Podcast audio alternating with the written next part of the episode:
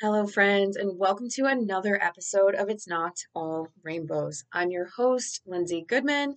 I'm a certified trauma recovery coach, and I'm also a survivor of narcissistic abuse in a queer relationship.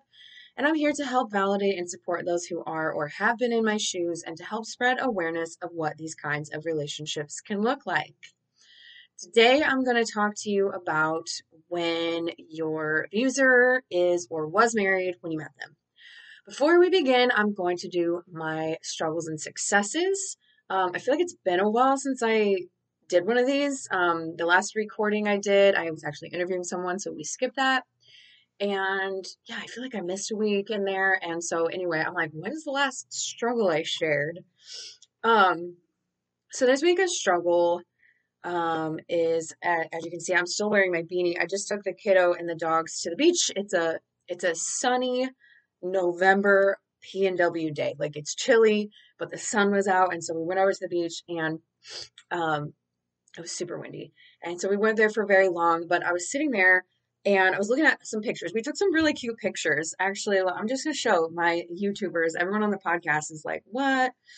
So I'm just sitting there, my kiddo's playing, and I'm like, oh my gosh, like so cute. I actually got both of the dogs in it, kiddo's being silly.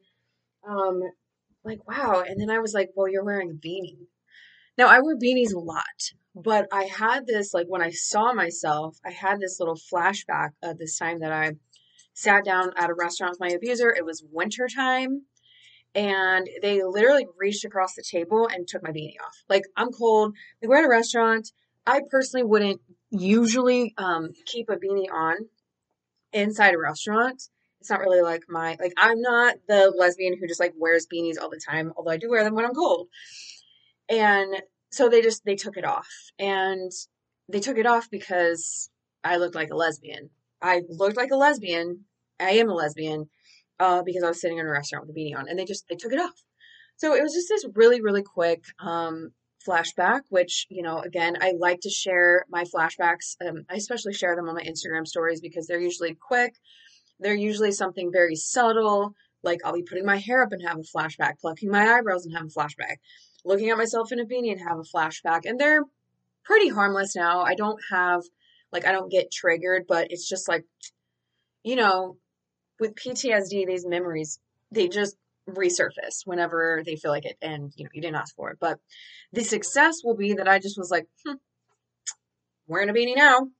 Nobody's taking beanies off my heads anymore. So, you know, every time that we have those moments, um, I love that as an example because it can be both a struggle and a success. Like, yes, this happened. Yes, I have CPTSD.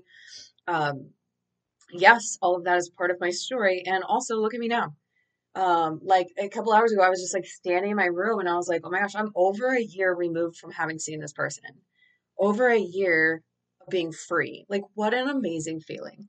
Um, and so, for anyone listening or watching this on YouTube, I hope that you're either where I am or farther along, or that you know that you can get here someday on your own time. You will have those feelings too. When you need mealtime inspiration, it's worth shopping Kroger, where you'll find over 30,000 mouthwatering choices that excite your inner foodie. And no matter what tasty choice you make, you'll enjoy our everyday low prices, plus extra ways to save, like digital coupons worth over $600 each week. You can also save up to $1 off per gallon at the pump with fuel points. More savings and more inspiring flavors make shopping Kroger worth it every time. Kroger, fresh for everyone. Fuel restrictions apply. So, why am I going to talk about abusive people being married? Well, I am reading Love You More by Dr. Carrie Kerr. This is not an ad. Um, I didn't even ask her if I could talk about this. Um, I'm not going to really do any giveaways or anything like that. Um, I may actually see if she's cool with me, like, sort of going over this book a little bit with all of you. Um, but I just wanted to just quick mention um, that she comes to a point and this is a this is a true story like this is her story. It's i believe it is a novel but it is her story. Um and see i'm really into it. Um so she gets to this point where you know she's moving forward in this relationship and all of a sudden um her abuser's like hey by the way you know very early on um well i don't know how early on anyway i forgot that i'm married And as I'm reading this, and it's happened several times while I'm reading this, obviously, as a survivor, when we read abuse stories or see abuse content, we're like, yeah, yeah, I do remember something like that. Like these things come back, right? And uh, my abuser was married when we met. Now, for the sake of transparency, which is, you know, this is one of the things that I stand for on my platform is being as authentic as possible. Well, obviously, creators, the people who are putting ourselves out here, like we deserve some sense of privacy, right? Like, I'm going to tell you every detail of my life, but um, if I'm going to talk about this, I'm going to be honest with you. I was married when I met my abuser too. Um, they knew I was married. They had known me for about a year. Um, I was a coach at the CrossFit gym, uh, which I would never step foot in again. Um, and they worked out there and we met. I've told this story before, so if you don't know the stories, um, uh, you can go back and listen to them in previous episodes. I don't know the names of which ones that would be in right now, so I apologize. Not very helpful. Um, but they knew I was married. They knew I was, you know, lonely and not happy and all that stuff. And of course, you know, they they waited until the vulnerable, most vulnerable moment to make their move, which is what they do quite often. Um, but I was coming out. Um, I was uh, realizing that I, I can no longer deny that I'm I am a lesbian. I would prefer to be with a woman if I was going to have a partner, you know, and that I wasn't happy in my marriage. And so that was all happening. But here's the thing: I'm an honest person. If I was going to meet with you today, if I wanted to date, I wanted to be in a relationship, I'm going to say to you, hey, let's say I am where I was, like letting you know I am still married. I'm going to be upfront with you. I do co parent really closely with my son's dad. And this is where I'm at right now. I would tell someone that, you know, I co parent my son's dad. This is how close we are. This is what we do when we work together. We spend holiday, you know, holidays together, or we'll take him on a birthday trip together, or whatever. You comfortable with that? Yes or no? Like it's that honesty up front, right? Um, and obviously that's not for everyone, and that's fine. But with an abusive person, they're going to conveniently forget that they're still married they're going to lie to you and say that they're not married. Like, yeah, the divorce was finalized, you know, two years ago. They're going to tell you if you find out that it's not finalized, but they're going to blame it on the other person. They're going to say, you know, my wife, my wife or whoever, um, they won't sign the papers because they're mad at me that it didn't work out and they're punishing me. They don't want me to ever get married again. They want to still have control over me. They want to XYZ, but they're actually telling you that they're the ones doing that. They're saying this other person is doing it. They're doing that to the other person. Most likely, they are not releasing the other person. They're dragging it out. They're doing whatever they can because usually they're sort of keeping that person on the back burner. They're keeping that person a supply. They're keeping that possibility in check.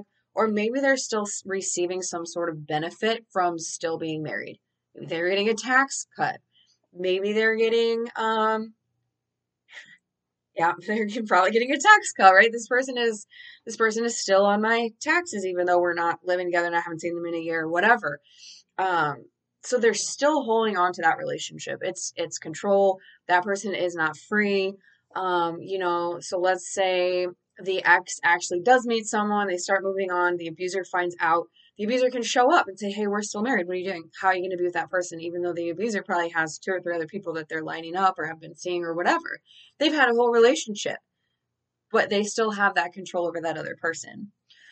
So this is a really, really common thing. And again, I sort of I actually recorded this episode yesterday, and my kiddo started talking it, uh, coming in and talking about like dinosaur facts. And at first, I was like, "This is cool. I'm a mom. You all know. Like, if you follow me for a while, you know my life. I again, I'm not in a studio. I'm just sitting here as a person." And I was like, "Awesome.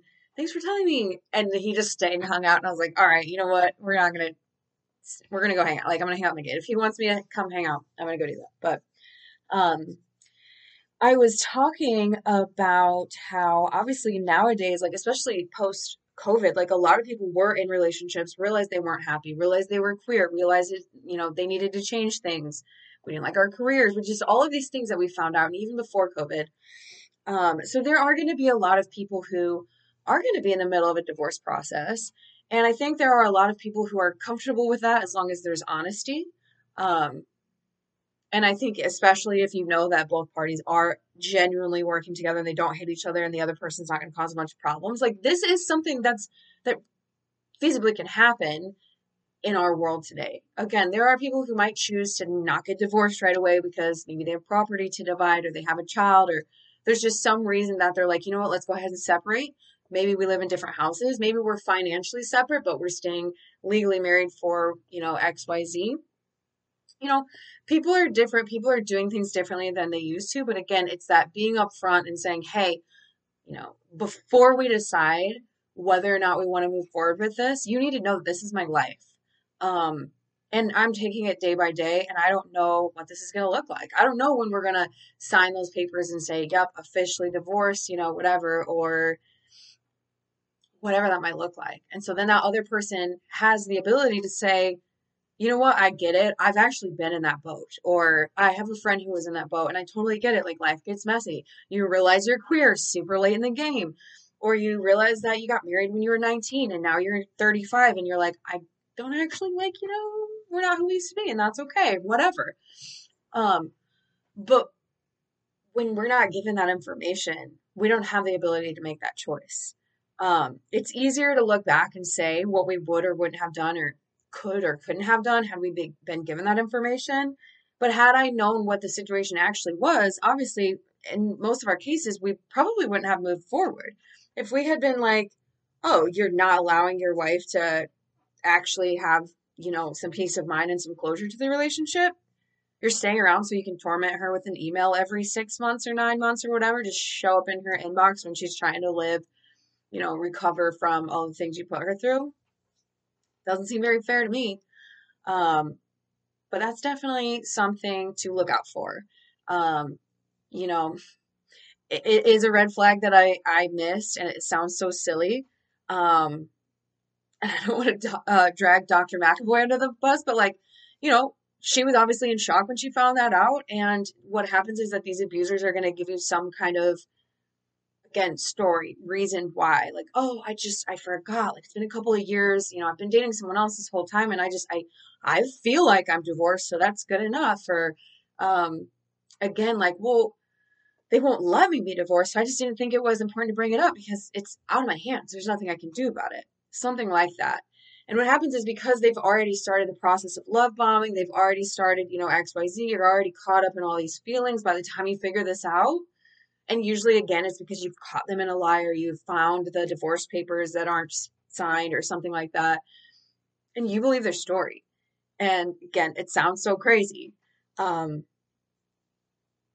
this is definitely something that if you come across it, if you're listening to this and you start dating someone and you realize that they weren't upfront with you about it or there's something there's something that feels shady about it something in your gut is telling you that does not seem right to me it doesn't seem like something like you told me about your breakup with your wife and i feel like if she left in the way that she did that she would have been really super willing to sign the paper like you know that story's not matching up with what you're telling me that like she left in that way but she's refusing to sign papers wires are being crossed somewhere. Doesn't make any sense, right? So that's really all I have to say. I guess this is going to be a little bit of a shorter episode today. That's all I have to say about, you know, uh, abusive people tending to be married. I am curious if you listen to this or you watch it on YouTube, please reach out to me and let me know what you think. Did this happen to you? Did you meet someone who like was secretly married and you were with them for a while and you were like, oh my gosh, you know, three months and you found out they had a whole wife or a whole husband or whatever? Um, let me know. Uh, I definitely find it strange and um, interesting. Let's see, what announcements do I have coming up? Um, I am hosting trips next year. Hopefully, I don't know if I'm going to get enough people signed up for the first one that's in March. I have about a 30 day window to get, I think, eight people on board with uh, Costa Rica in March. And I don't know if I'm going to get that because Unfortunately, I haven't been marketing it uh, very much, but if you want to go and we can get a group to go, it's going to be, again, it's going to be March. It's going to be a super adventurous Costa Rica trip with like, um, you know, zip lining and um, hiking in the mountain volcanoes and ocean and doing all of this stuff, if that's something you're interested in. Um, if not, I do have more time to get the ball rolling on this one, but I'm hosting a trip to Greece in August of 2023. Um, and my goal with both of these trips is to have a safe space for people to travel, a safe space where you know you're not going to be judged. Whatever you say is going to be safe. Um, hope I'm hoping we're going to be a group of you know survivors, queer folks, people who've been through some stuff and otherwise wouldn't hop into a group trip like that. Um, and that that's my goal. That's why I want to do this. Also because I love travel. I think it's amazing. Um, it's an amazing opportunity. So yeah, definitely reach out to me, um, email me. You can always find me on Instagram, TikTok, all, across all social media. I'm the Lindsay Goodman, except for on Twitter, I'm the Linz Goodman. Um, and again, if you like this episode, please rate, review, subscribe. I really want to get this into the ears of the people who need it the most, and all of your interaction really does make that happen. Um, and feel free, um, you know, as you're listening to my podcast, if something comes up that you relate to and you feel like I didn't expand upon it very much and you want to know more about my personal experience with it or what I have learned, you know, as a trauma recovery coach and in all my studies over the past year or so, you know, what about this? Why does my abuser do this? Or why did they do that? Or, you know, why did my parent do this when I was little? Because maybe you had a narcissistic parent. Do reach out to me. I do try. I have a list. Um, you know, I'm not the most organized person. I'm pretty upfront about that. Uh, but I have a little list here of topics um, that, you know, if you reach out to me and ask for something, I will try to get it on there and get to it eventually. So um, I try to, you know, deliver what the people want to know. So again, thank you so much for hanging out. I hope you enjoyed this um, short but interesting episode, and I will see you all next week for more.